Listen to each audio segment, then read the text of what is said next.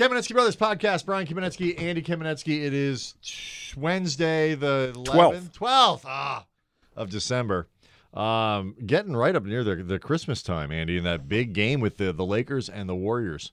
That's going to be fun. It is Uh, be fun. And it's going to be fun, Andy, in part because it's not impossible to think that game could be for a share of first place in the Western Conference. That is nuts. Probably, it probably won't be.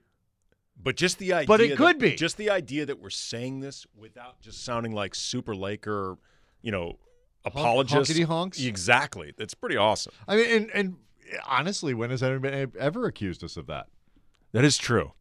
We are typically accused of the opposite. Of, of so- hating the, of hating them. Well, you know the thing that I, the thing that lets me know, Brian, at the risk of sounding immodest, that we are incredible at the job that we do, is that we get accused all the time of both sucking up to the Lakers and hating the Lakers. We're accused all the time of sucking up to Kobe and hating Kobe. Like all these different things down the line. very rarely accused of sucking up to Kobe. Oh, I've I've gotten that before. I'm just saying I have. Well, you're worse. Right. That's the problem. Is you're Well, worse because than that me. Oscar nomination was a sham.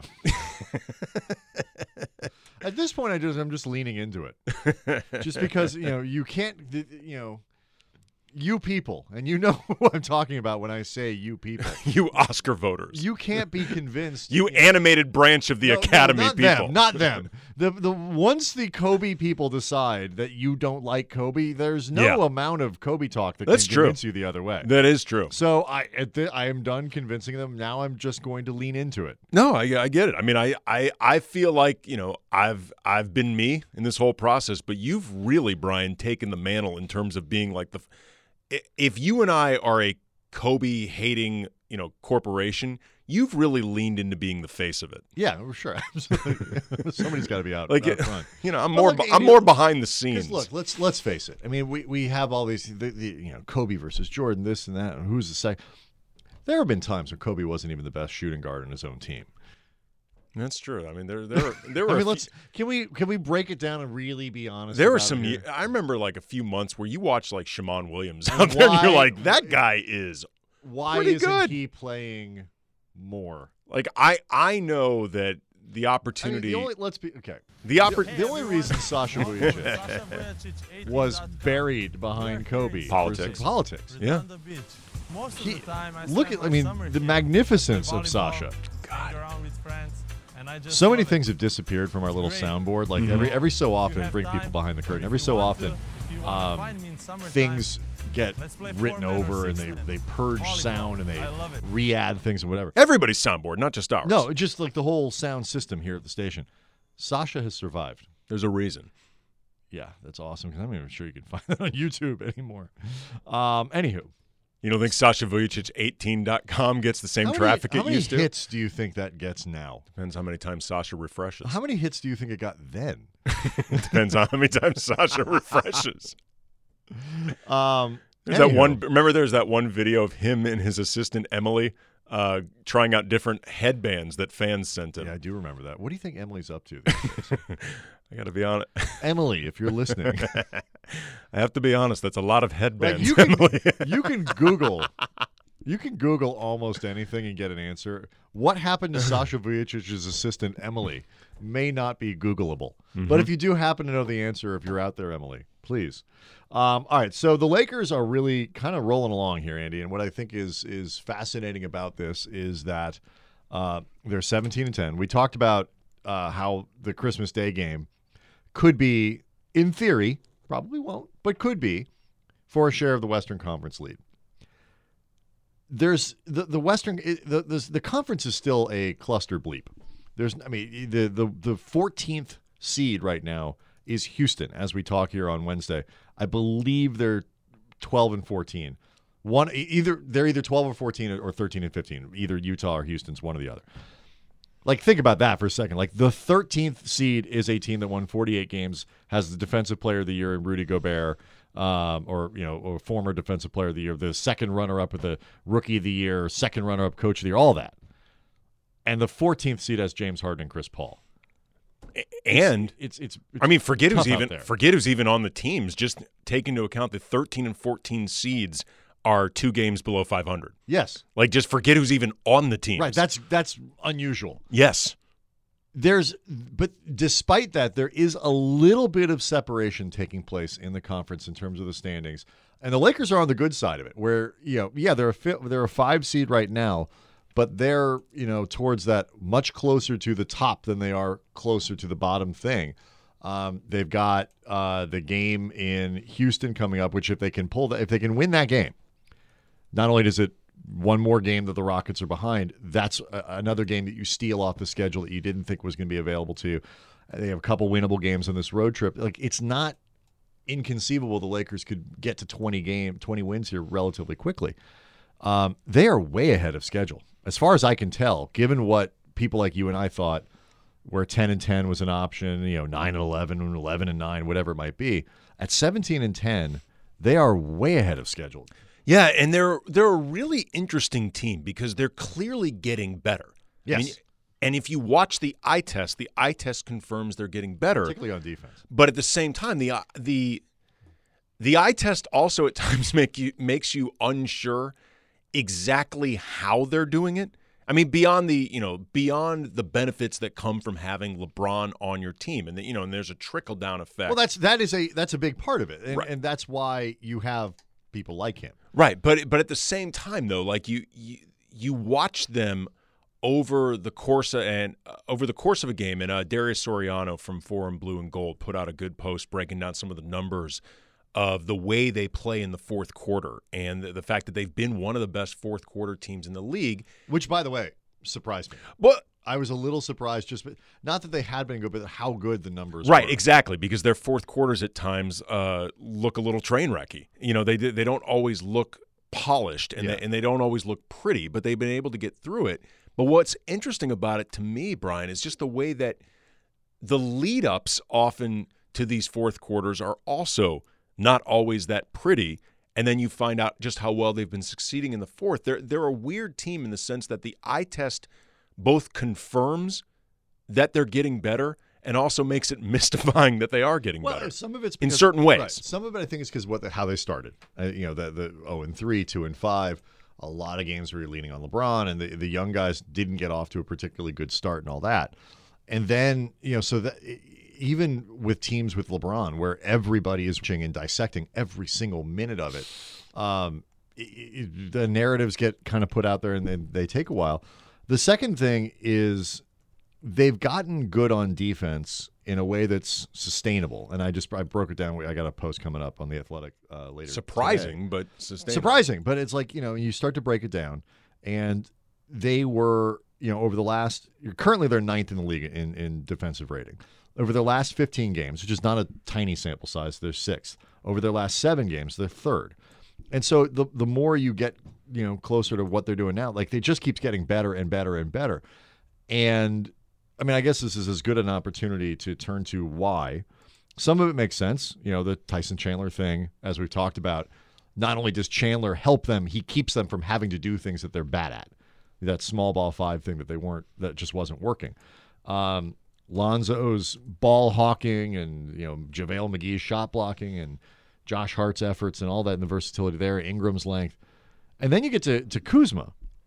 And I know you've written about it, and a lot of people are obviously talking about what he's done this month Written about it where, Brian? on The Athletic, which you can subscribe to, and you should because it's good. I just want to make sure people know where to get it. And the only way by by the way that they can read what I what I would only say at the risk of sounding immodest, brilliant breakdown is It's to probably subscribe. to win some sort of Pulitzer. hmm Yeah. One of those. Yeah, I mean, might be like one of those, you know, like Pulitzers that you get out of the back of somebody's trunk, but it's it, but I'll still get it. Yeah, It's misspelled. It'll be One with a P- crack in it. Well, it'll be like the P O O L I T Z E R. That's a Pulitzer. Sir. Yes, still take it. Oh, sure. it's an honor just to be nominated. Um, It's one of those times where really you can polish up a Speaking turd. of which, let's. Yeah, speaking of which, well, if you're going to give to us, we'll, we'll take it. Uh, we are going to talk a little bit about this whole Oscar host controversy because that's another gig that is still available, and I would consider if offered. Um, And so Yeah, I feel like if you went, if you scrubbed our Twitter uh, account at Kam Brothers, there's nothing homophobic on our Twitter. no. Well, I mean, I think there's nothing that would be problematic other than if you just saw maybe some things are like, whoa, they thought that was funny. Right. We're not, you know, uh, that's what they felt was going to happen to the Lakers in 2017. Right. We could be wrong about stuff, but like there's no, No, racism I don't. I don't think either one of us would be considered problematic, other than the lack of audience. Yeah. There's that. um, but anyway, so when you when you saw and we're to we'll get to Kuzma's offense here in a second, but like you took an like Kuzma the, for the first 10 games of the season, whatever it was, wasn't just like, oh, he's not doing great. He was a major liability on that side of the floor. He's gone from being a major liability to like, oh, he's kind of handy to have around. He's like doing pretty well.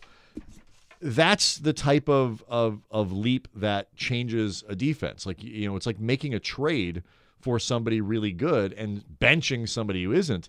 And obviously, it's the same guy. And now you look at it offensively, and you're trying to figure out reasons why the Lakers have made this little run. They're uh, they're up to 17 and 10. Obviously, some of it's the schedule lightening up a little bit for them, but also too, it's like they've traded for another player in Kuzma. Uh, are you moving the numbers in front of you? Is that Yeah. uh, yeah? So like you've got the numbers for what Kuzma has done Well, this month. Specifically, um, when you look at passing, because he's been much more of a playmaker over, say, the last 10 games than what he'd been in the beginning of the year, but also just his career, career, in general. right. Um, but also defensively, for the season, Kuzma, his defensive rating, according to NBA.com, their number crunching, is 106.3.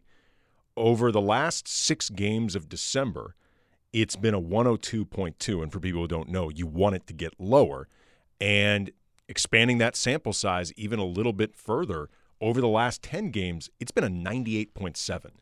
Like, and When you're when your when your defensive rating can double as an FM radio station, is that That's Kiss? good. Is that Kiss out here or what is that? 98.7, the home of No, but isn't that? I don't I don't know what I. I think that is actually a pretty big station out in L.A. it's a big station everywhere. But I think- eight point seven is like the universal big station number. Um, and then like you look at his uh, assist numbers on the season, um, his assist percentage is nine point two, and in December it's fourteen point five. Like over the last ten games, it's almost fifteen. Yeah, it's just and again, it's He's been much more involved in playmaking. you're talking about a guy who made who has at least for eight games or whatever it is this month has made a, a tremendous leap not just in scoring which is the thing he was good at uh, but in all the other stuff the floor game the defense whatever it's as if they've traded for another player and when you talk about why the lakers I thought at the beginning of the season, I continue to think they're the most intriguing team in the West, is because they are the team with the most potential to get better over the course of the year. Other than, I guess, maybe you could say the Clippers, because we don't know nobody expected them to be good. I mean, nobody really knows what they are.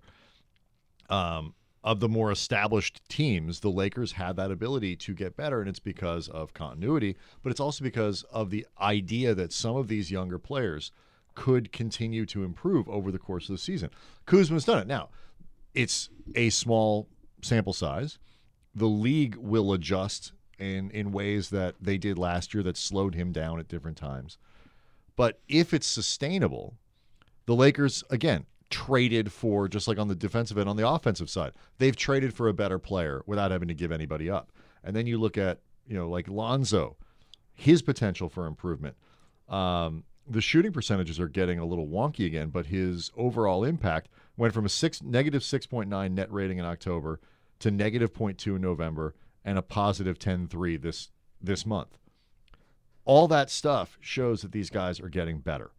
And if they get better, if they're 20% better in February, March, April than they are today, the Lakers, the top end for what the Lakers can be, really is 52, 53 games and, and stuff like that. The, that optimistic projections, the most optimistic projections had them at. Yeah, I mean, they, they still need to, as a team, you know, whether you're talking about over the course of a game or whether you're talking about in the fourth quarter, they still need to become better at not being as dependent on LeBron.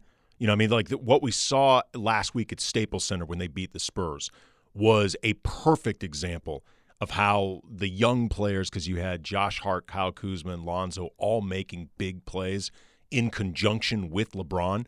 You know, sometimes getting set up by LeBron, sometimes setting up LeBron. Like that was LeBron and the youth of this team. Like, you know, ultimately the players that really matter most when you're talking about the long term future of this team, whatever direction it goes in.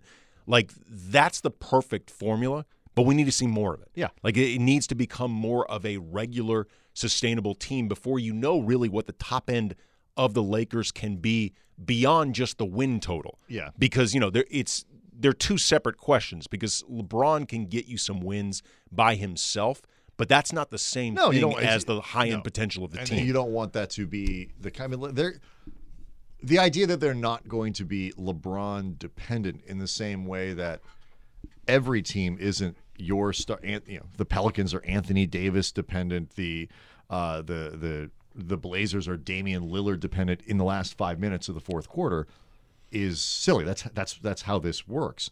Um, but it's all the stuff that goes before it, and it's also can those other guys, especially when you have somebody like LeBron who isn't going to take every shot and will pass you the ball, are those guys going to put themselves in position to cut to the basket and make a play, to hit the corner three that Lonzo hit the other day, you know, and, and make those plays? by, by dependent, I just mean the No, idea I- that they, they sure. can't really function without LeBron saving totally, them. totally understand what you mean. You know, the, the, the 2006 Lakers, for example. You know, you could make a serious argument. that was a that they was were a team- little dependent on despite Kobe. what I said before, that was a team where he was in fact the best shooting guard on the team. I don't care what anybody says. Yeah, I mean, like that. Um, eh, that team, you know, was in a codependent relationship with Kobe. In the in the immortal words of the Iron Sheik, you people shut up. um, so I, I but the other I wouldn't thing, even say they were codependent now that I think about it, because Kobe was depending on them for nothing, Nothing. other than his own aggravation. yeah, no, that was that was well the the, the for the checks to clear, I Yeah. suppose. That's true. Um, Technically, he had to do that in order to get the money. The other thing that I think is is is interesting about this uh, this start is that it gives them some cushion because they Yeah. aren't fully formed yet, and they got to get Rondo back in the lineup. They've got to get Ingram back in the lineup. Whenever these things happen, and you know, I, I they're on a bit of a roll right now, and Kuzma's obviously enjoyed the the uptick in in opportunity and all that kind of stuff they're going to be better off when they have more talent available to them. We saw in that second um, the, the the road game in in San Antonio. Even if you don't think Ingram and LeBron work together offensively, they need him defensively because like these long guys, these mid range, it's another kind of player that they can throw at the DeMar DeRozans of the world, which becomes important in the playoff time. Um, the, getting guys back in the lineup, if it does muck things up for two, three, four games, because they've got this little cushion built up, if they split them, if they lose three or four, whatever it might be, it, it'll be okay. It'll be okay. Yeah, I mean, there, there's no question. We we had marked heading into this season, this period of the schedule as the Lakers have to capitalize on this. Mm-hmm. This is the softest part of their schedule, and I don't care what they look like up to this point, even if they get off to the slow start that they did, but also that a lot of people predicted they would, because that's traditionally how LeBron's teams get going. They have to capitalize, and they did. But it is going to be interesting seeing how Luke looks to reintegrate this because Rondo and Ingram have been the two guys who've missed the most amount of time, but they're also two guys that have the ball in their hand in the way that they play. And, you know, we've seen with, say, the Celtics, for example, that obviously having as many options as they have in terms of talent is big picture a good thing, but it is more complicated. Well, yeah, like I was listening to uh, Pete Zayas, um, our colleague over at the Athletic, was on Mason and Ireland. Um, I believe it was yesterday, talking about Kyle Kuzma and the, and the way he's improved lately. They really, truly are not saying booing. No, They're, no, they're really saying Kuz. And he had a theory, Pete, that I, I think, if nothing else, isn't far fetched. That Kuzma's uptick in playmaking isn't just a matter of more opportunities without Ingram there. It's feeling less territorial about the time that you have the ball and feeling like you can give it up more because the shots are still going to be Well, there. And he's felt like that's part of the thing know- I think that limits Ingram. Like he's like because he's asked to play more off the ball and he's trying when he does get it, he feels like this is my opportunity to move with it. Sure. You know, my opportunity to put but the ball on the but floor but that that's the type of thing, you know, and it's not the only thing that will inevitably make it more complicated for Luke when he's working with a full deck. Again, big picture, Mm-hmm. these are good problems to have. And I think ultimately they can figure it out. Well, yeah, and it, But it does make it more It does. complicated. And I think what what helps too is they have guys at the bottom of the rotation that are easy to, to kind of remove. Um, if you sit Lance Stephenson for 12, 15 games in a row, other than Lance Stephenson, nobody's going to care. Like it's that's not going to be problematic. And these are not. I don't know. I mean, big big meme isn't going to like it. yeah, it's true. um, and Michael Beasley, who's already kind of been in and out of, mostly out of the rotation. If you don't see much of him, that's okay. Uh, but look, I mean, if they if they go get a guy like Trevor Ariza, I mean, he's going to play. He's not going to play 35 minutes a night like he has over the last three or four uh, seasons, which is actually a a reason to trade for him if you can. I mean. Uh, 25 minutes of a 33 year old Ariza who can really crank it in there is is more ideal than 35. Um, but he's going to play, and those 25 minutes are going to come from someone. You hope it can trim a little bit off LeBron's workload, but it means Ingram's going to play less. It means a few minutes less for Kuzma. It means a little bit. Everybody, everybody's going to have to give. The thing that makes that possible is if you're winning. Yep. Because nobody rocks the boat when you're winning, and the opportunity. Golden State is still going to be a, a, a kind of an absurdly difficult out if guys are all healthy and DeMarcus Cousins comes back um, healthy and able to contribute. And you know they get enough. You know Jonas Jerebko has started to play pretty well off the bench, and they're doing all this without Iguodala. And like if that roster is full by the spring, I don't I don't know who beats them, but a they might not be, and b there still leaves openings to do other interesting things. If the Lakers have that opportunity, and it's the as of today, December twelfth, the Western Conference is wide open. If you can make those little moves around the margins to pick, I mean, you KCP, who's would be another one of those guys who just isn't going to play very much when Ingram and Rondo come back. I mean, you do that a thousand times, you know, every every opportunity. Yeah, and, and what we're referencing uh, the report from Woj that the Lakers have been exploring uh, among other teams. among other teams are exploring ways to pry Trevor Ariza away from the Suns. Although I mean, in theory, all of them could possibly wait until a buyout opportunity comes around. But They could, but, but the best way the- to make sure it happens. the the the the more difficult thing about this, and I think this gets to the philo- philosophy and, and, and what makes the trade potential intriguing is you're going to have to give up. It's not, the, the Phoenix Suns are going to get a better offer for a reason than just Kentavious Caldwell Pope. So what else do you put Well, I mean, you, deal? you can argue KCP doesn't really even make much sense for them to begin with. Y- yes, I mean, Um, there- there's a lot of talk, and, and Woj referenced this that at least as far as the Lakers go in KCP, because he's the salary that come December. it's got you got to have a third team in there, Right, you're gonna have to have a third team. You know, there's some talk that maybe Philadelphia would get involved, and it possibly would involve moving Markelle Fultz, and ultimately KCP would go to Philly, where he actually makes a lot of sense.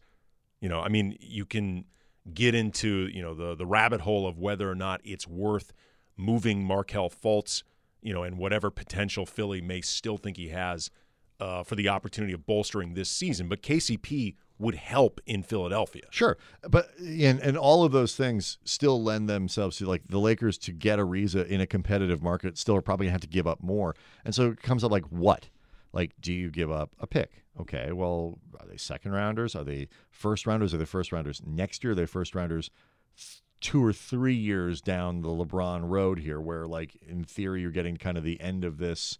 Uh, run and it's less important to see what happens afterwards as opposed to right now where you're like you're gonna need stuff you need ammo is it a player is it it's not one of the core four you No. wouldn't think No. but is it That's actually a bad move. yes it is it's a, every time you add one of these things to a potential trade whether it's for Ariza or anyone else who isn't a superstar you reduce the amount of things that are available for you to trade for that Yeah, guy I mean, the, Anthony the, Davis the Lakers is. went through this during the last four or five years of, you know, I'm not even talking Kobe post Achilles, but the last three to four years of when Kobe was still Kobe. They mortgaged a lot of the future for Right. the present. and, I- and I'd be okay with that I was except- fine with the right. Lakers when they did it. and and so but you still got to do it smart because if you know you can't is it Mo Wagner maybe it was like and so like there, Isaac there, Bonga. there is an opportunity no we are not sacrificing any bonga time uh, or the opportunity or the possibility or the, con- the He's too valuable for us. yes he my, is My God, that like the eight or whatever minutes that he played um, Here's what I towards the of- end. This is what my feeling about Isaac Bonga. that like eight or whatever minutes that he played down the stretch of that blowout win in Memphis was so hilarious. I mean, he was very understandably jacked up to be out Yes, there. It's know, worth he's noting, he is the youngest player in the NBA. yeah, he's 19 years old and he's out of his mind to be out there. He's from out of town. was I mean, so frenetic and just attacking out of control constantly. In the meantime, like everyone on the bench is encouraging him to Oh, do this. total enablers over there. It was really, it was awful, awfully awesome. Um, but like you know, so like, but how much are you willing to move? And every piece that they would move, every, ev the more valuable whatever the, the thing is, a first round pick, a first and a second one, is more indication of their confidence that they're going to get someone in the in the in the summertime. To me, that's how I read it. If you give up something valuable that makes it harder to make a, a big trade for the Anthony Davis types of guys who I'm sorry, if you're going to get Anthony Davis, you're going to have to give them all the stuff. It can't be like we're going to hold back Kuzma and Ingram or something. You can have Lonzo and a pick. I- well, I mean, yes and no. I, I don't know if I totally agree with that read just because including one of those guys for Trevor Ariza is a, just a dumb deal. I'm just, but my my so, point. so I, I don't I don't I agree with that read. But I, I, well, I think they're independent of each other. Separate reads, but like, you, but my point is, if you're going to trade for Anthony Davis, you're going to need all of the things. Um, that could include all of you know, two multiple first round picks, multiple. Obviously, you're not trading Kyle Kuzma for Trevor Ariza. Kyle Kuzma is better than Trevor Ariza, um, but you know, like you just the more stuff that you don't have, the harder it's going to be to get somebody like Davis. So I. I it's both at the same time a referendum on this year and a referendum. I guess. I mean, it, dep- it this summer. ultimately depends on what they include. I mean, I, Sure. I think that's sort of a TBD theory. Um, but we'll see. But broadly, we'll see. We'll see I- what it looks like, I- assuming they even get a reason. Um, yeah, be kind of. But cool but I do think he he makes much more sense for this team with a full roster and the way the rotation has thus far been laid out by Luke. He makes more sense than KCP because the role KCP has been playing with everybody out there is off the bench, you know, an undersized three or even an undersized four. Yeah, and again, he's not, he's not going to play a lot. Right, with he's not- everybody with, with everybody back. But but you know, Ariza, the, the his defensive versatility and size is just it's just better than K, than what KCP can offer in that role. related to the the what I was just talking about in terms of the the Lakers' confidence in getting one of the, I guess what we call them the big big four free agents this summer: Durant, Leonard, Butler, Clay. Yeah. Um, I'd call it a big five with Julius Randle, but that's just me. Um, so We're never going to give up on this. nope. Uh, God, the irony would be amazing if like that's who they use their max. Remember, we were talking about the last podcast how hilarious it would be if the big summer offseason acquisitions, their big free agents, were Julius Randle, and they put out an offer sheet for D'Angelo Russell that the Nets don't match. The latter is definitely not happening. The No. former, I guess, could happen. The latter, no. Over Magic's cold dead body. But, the latter's funnier. It is. So I hope I hope Magic's at least open to it. It's much funnier. got to explore every option. Um, there's a story Brian Windhorst has out on ESPN um, this week about the Clippers and their push to try to get two max guys, and they're focusing really on Kawhi, who's been rumored to uh, be linked to to the Clippers, um, and KD, and not getting not just one but both of those guys. Um, I I don't know if they're going there.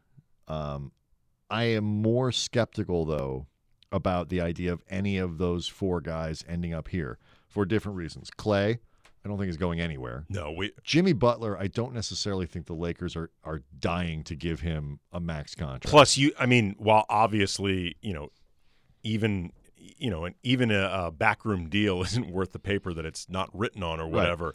You have to assume Philly has pretty good You got, a, indications you got a feeling, that he's re-signing. but I just I, I as He's much not as, who I'd go for either. as much but- as the now matters over the later. I mean, every year beyond the fact that he's you know you look at the end of that contract and go.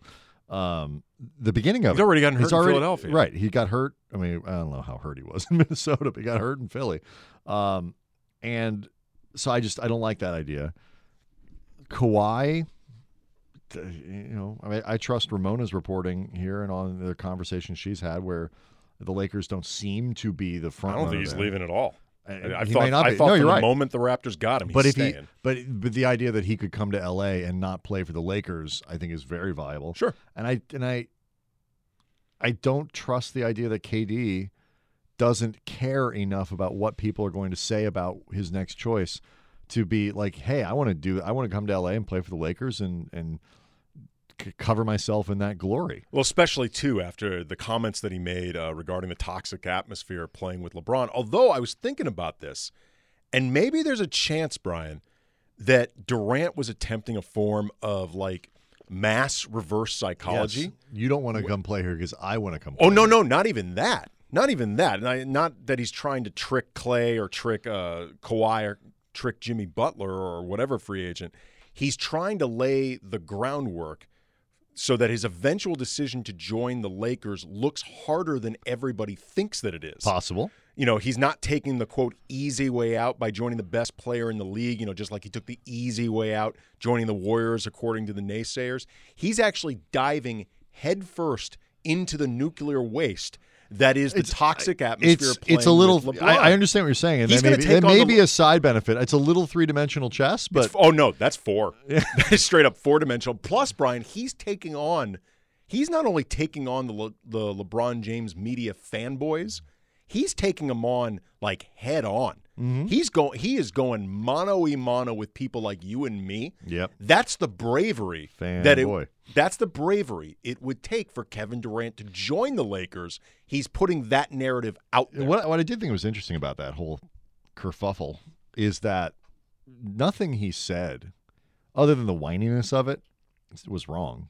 I know we talked about this before. I mean, he's not wrong about why guys would not, why Kawhi wouldn't want to play Sure. with. But it is LeBron. rather telling that he's the only of those people that talked about this on the record who complained about the media coverage of Well, LeBron. Sure. I mean, that- because he he wants he doesn't he wants he's not upset that LeBron gets fawning media coverage. no, He's he wants more be- Durant fanboys. Correct. In his He's mind. upset that he doesn't get the same amount of, of fawning media coverage of LeBron. I don't think he. I mean, he made it pretty clear. It's not LeBron's fault. I don't begrudge. LeBron. They're friends. It's just why it, it's very much why don't I get that? Right. Uh, because he is like he's a he's a great contributor to his community. He's like he Yeah. stays out of you know. It's not like he's been like his trouble, you know, guy like with this and that or you coach killer whatever it is. He's Like, an amazing player. and he's awfully good. He's the only player in the league who could make a legitimate claim to being better than Kevin, Dur- oh, better than LeBron.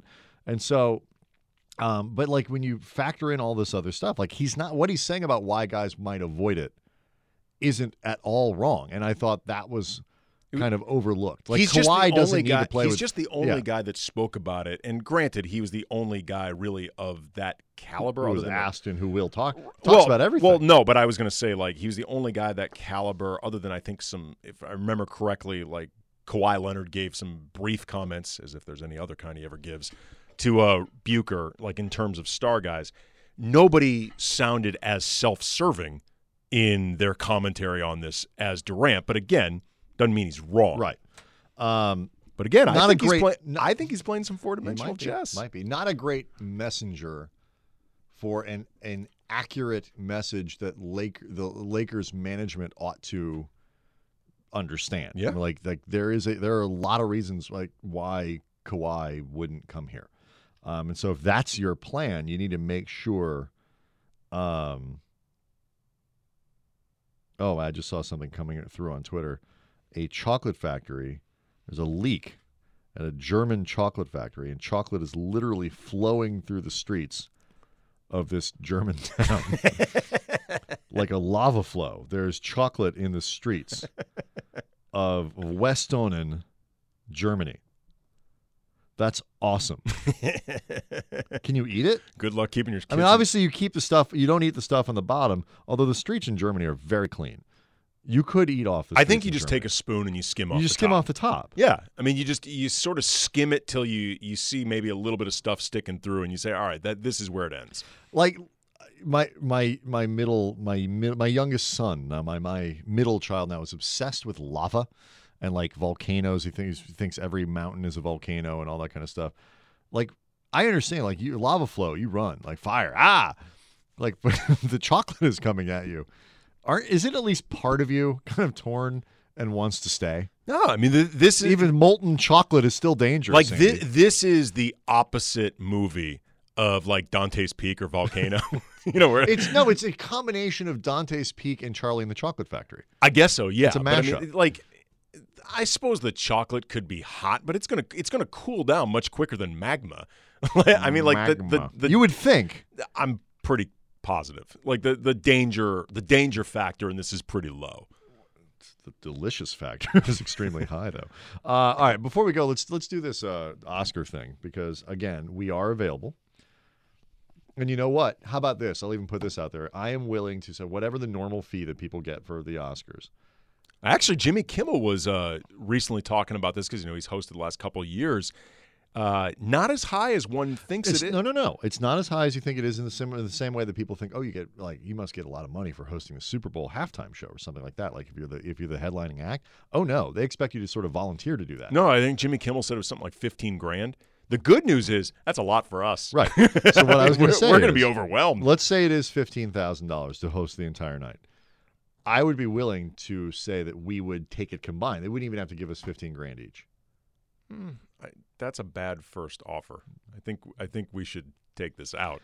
I mean, let's But go there. Let's fairness, go there. In fairness, I'm not sure how much leverage we have. I'm just saying, we like, should come in kind of hot with this. Like, hey, if you guys are interested, if if money is if money is the problem, no, no. Wait to be told money is the problem. Don't I'd declare rather, it I'd rather problem. the, I'd rather get the gig, and I think this is probably the only thing that's keeping us from getting it. But anyway, Kevin Hart. It took it was taking everybody a while to find an Oscar host anyway. Still is. Um, it's becoming a harder job to fill because Yeah. it's sort of thankless in the sense that everybody already automatically thinks you've done a bad job. Everybody thinks the show's too long. Everyone thinks the Everybody show's too long. bloated. Everyone blames you for that.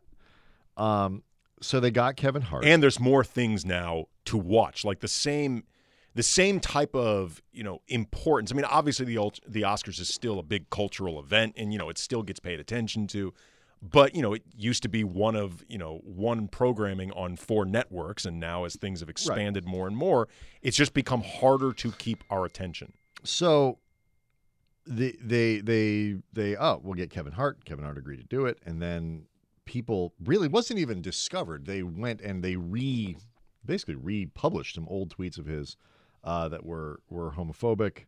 Um, certainly uh, considered offensive to a lot of people in the gay community, particularly.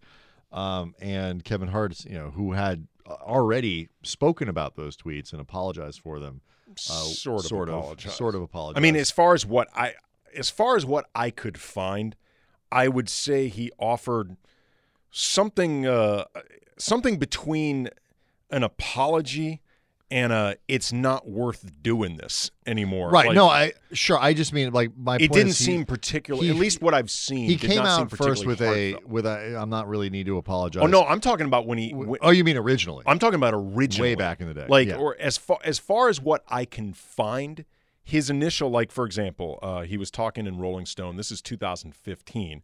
You know, he claims that he addressed these in the moment. I can't find anything of it, but in 2015, he was talking about um, a joke that he had in the 2010 set where he said, "quote That's a fear in terms of his son growing up being gay. Keep in mind, I'm not homophobic. Be happy." do what you want to do. But for me, as a heterosexual male, if I can prevent my son from being gay, I will. Later said, the funny thing within that joke is it's me getting mad at my son because of my own insecurities. I panicked. It has nothing to do with him. It's about me. That's the difference between bringing a joke across that's well thought and something uh, saying something that's just to ruffle feathers. I wouldn't tell that joke today because when I said it, the times weren't as sensitive as they are now. I think we'd love to make big deals out of things that aren't necessarily big deals because we can that's both him owning his own insecurity, which good for you, but also saying that the joke is problematic in part because of all of you. right. No, and, and that's So that's what I'm saying. As far as what I've been able to find, because I was genuinely curious about this, his apology, at least the way he's framing this, again, insofar as what I can find, not Sure, totally and I an get apology. and, and I get the and I get his s- sort of stance there about like it's I wasn't making I- I'm not saying being gay is wrong. I'm making fun of my own insecurity. I don't think the joke is constructed that way. well, I don't um, even know if he intended it that way. it, or, is, or really was a joke. mean, I don't like, think he he may not have realized it in the I mean in the moment. Like he may recognize the insecurities there now, but I don't think that was the intentional construction of the joke. No, in and the I moment. think back then, you know, like the, the other one was about something about like you know, if my kid was playing with a dollhouse, I would, you know, smash it and say that's gay and tell him to stop and whatever. Um, and with, so I, with the F slur and Right. all that stuff. and I get so I mean I get why people look at that and go, dude, um, what what I think becomes challenging here is sort of the larger in one it's two things. First of all, is anybody is is it worth it for anybody to host the Oscars at this point? Do you even need a host for the Oscars or can you just go award to award, have last year's, you know, they come up, they say a couple things, introduce the people coming up and we just you want watch to talk about the way to shave the time? Right. There it is. Watch and let people actually give speeches and watch that. And, and like that, that for me would be the best. Assuming, by the way, all the presenters um, aren't problematic in any type of way. right.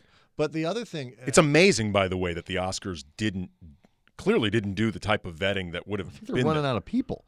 Um, no, but I'm just saying, like you, you, you're right. You do the Twitter search. The the other part of it, though, and this gets to a larger question about comedy, is how much leeway comics ought to have in a, having to like sort of be responsible and apologize for the jokes that they tell, because you the, the value of comedians is that is in that they push buttons. And like there was this story about this comic, I think it was at Middlebury or one of these schools that was like screamed off the stage and we could- whatever because he told a joke about um Yeah, I saw that. I know what you're right. talking and about. And it was something to the effect of like b- being gay can't be like a choice because uh, a black person would never say uh, I'm going to make it this much harder. I'm going to choose. I'm to be- already I'm black. already black. I'm, I'm, going to be throw too. gay on top of it. Right, and so nobody would ever choose that. Which, by the way, I'm not.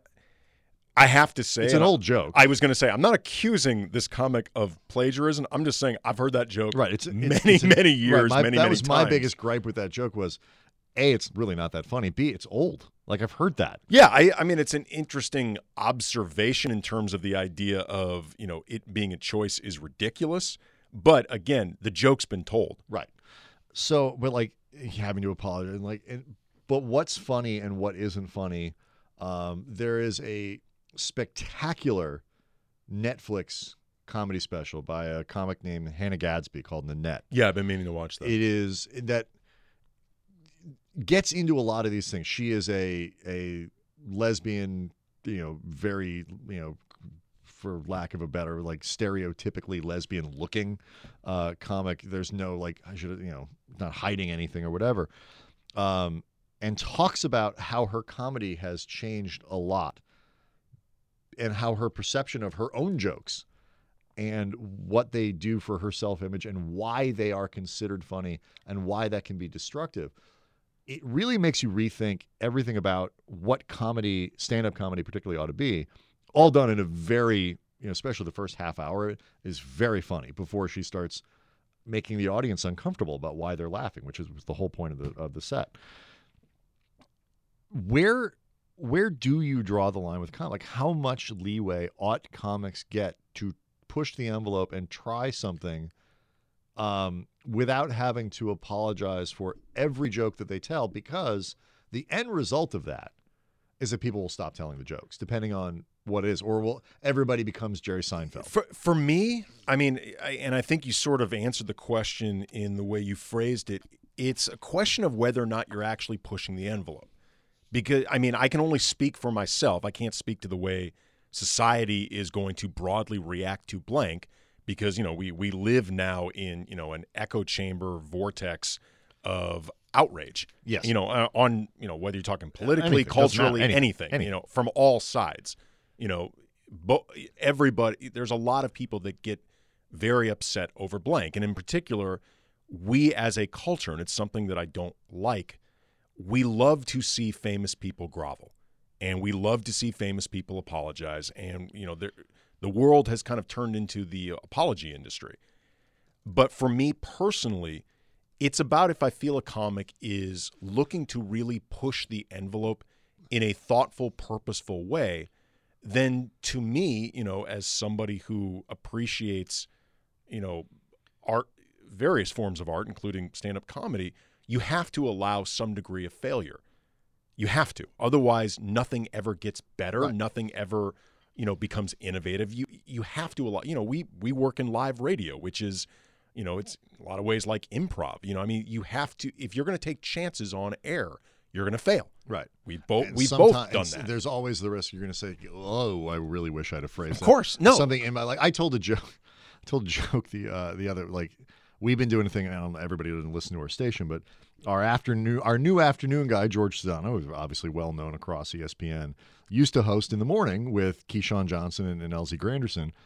And the, you know the the joke was always you know the, the, now that the show is split up, that those guys hated each other.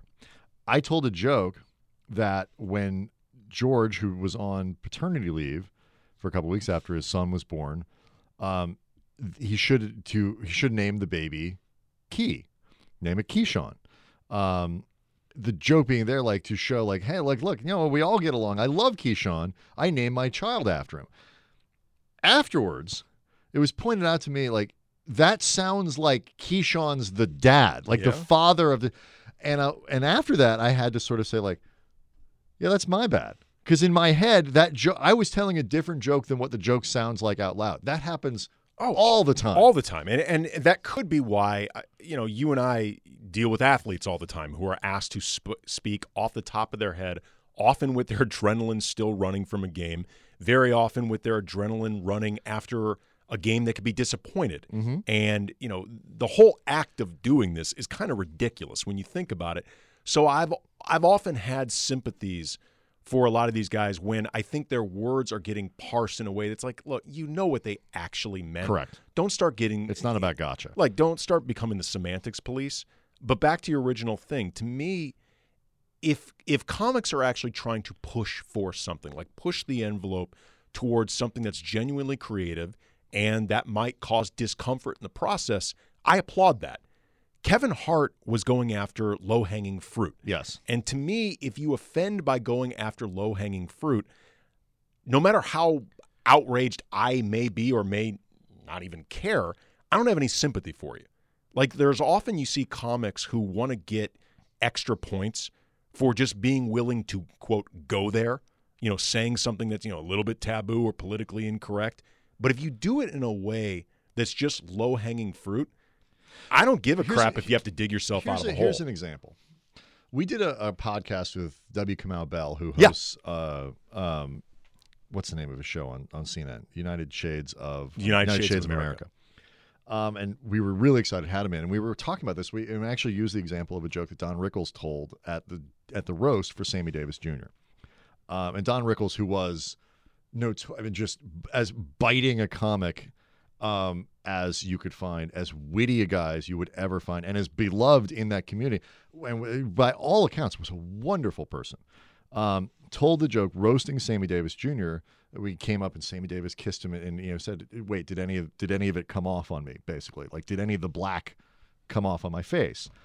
And that is, I think, a perfect example of a joke where, on the one, he he is Arch, almost Archie Bunker style, pointing out his own, you know, the, the own intolerance, own racism. Like, okay, I gave the black guy a kiss, but I don't want anybody to see it on me, right? But at the same time, like, and it's it's a joke that probably you know in 1978 when this roast happened or whatever plays very different for the audience than it would now. And my question to him, like to to to Kamau, was: Is that joke still funny? Because it, it was it's a it's a joke that's constructed fairly well, really well delivered. It was well timed. and it's done between friends And who done you know. like, You know, Davis loved Don Rickles. Yeah. I mean, they were they were best. They were good, really good friends. And it's so like it. It's supposed to. I mean, it was today telling that joke would be designed to make you uncomfortable in a different way than it was whenever they made that roast. But is that still a tellable joke?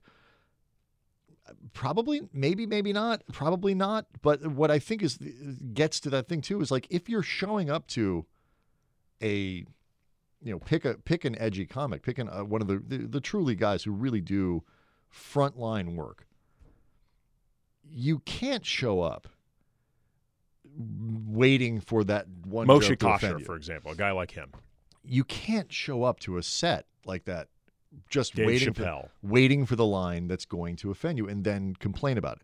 Because what did you expect to happen when you went into that theater? What were you expecting that to be? So there is some there's a responsibility for the audience.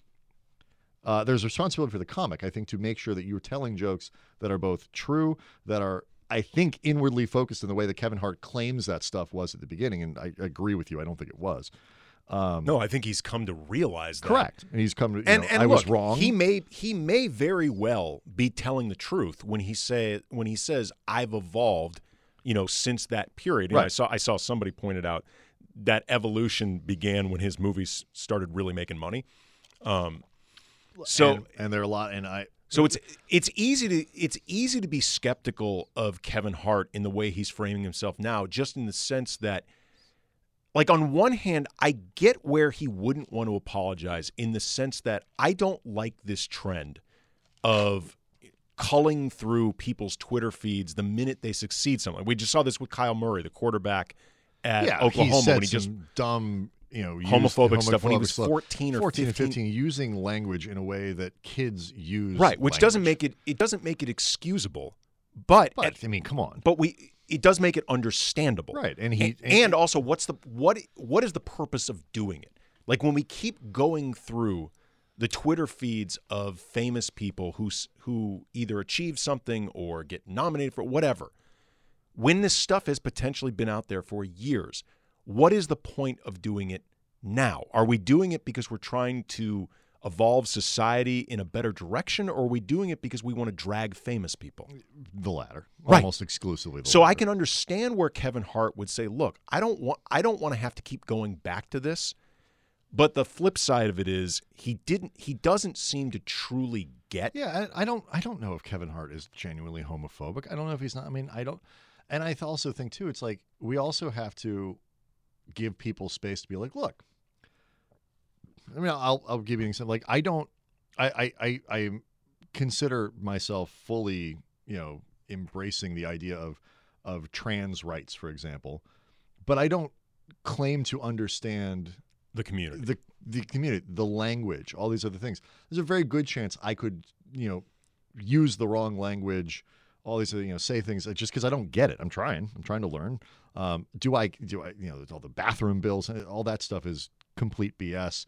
Don't believe you should be discriminated against. Whatever. But like the the some of the the language that goes along with it as we learn about what this is is hard and it's hard to remember and the i think you know the the older you are the harder it's like these are i think complicated issues um i think you need to give people space to to to educate themselves the and and to say i was wrong here and i'm trying to get better i like that's that needs to be allowed to, to happen but you know the the other or to side of it- possibly be wrong again. yeah, but the other side of it too is like you know, are, are is somebody really saying that they're you know apologetic or they?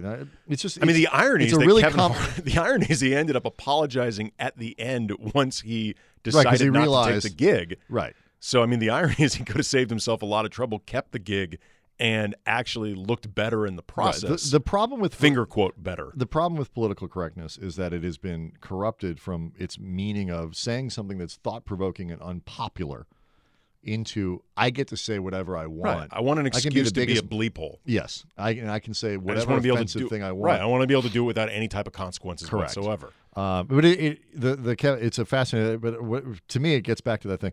I don't understand why they need a host. I I, I, would actually love to see them try it for a year without a host. I can I would love to see that too, if nothing else, because I think it would inevitably make the show shorter. I did come up though, Brian, and I tweeted this out at Kam Brothers with an idea that I think is actually pretty good. hmm You have the entire Avengers cast as the revolving co-host, which basically means they do a lot of presenting. Maybe Like, they do, do you one mean or two. just the core Avengers, or like everybody who appears in Infinity War?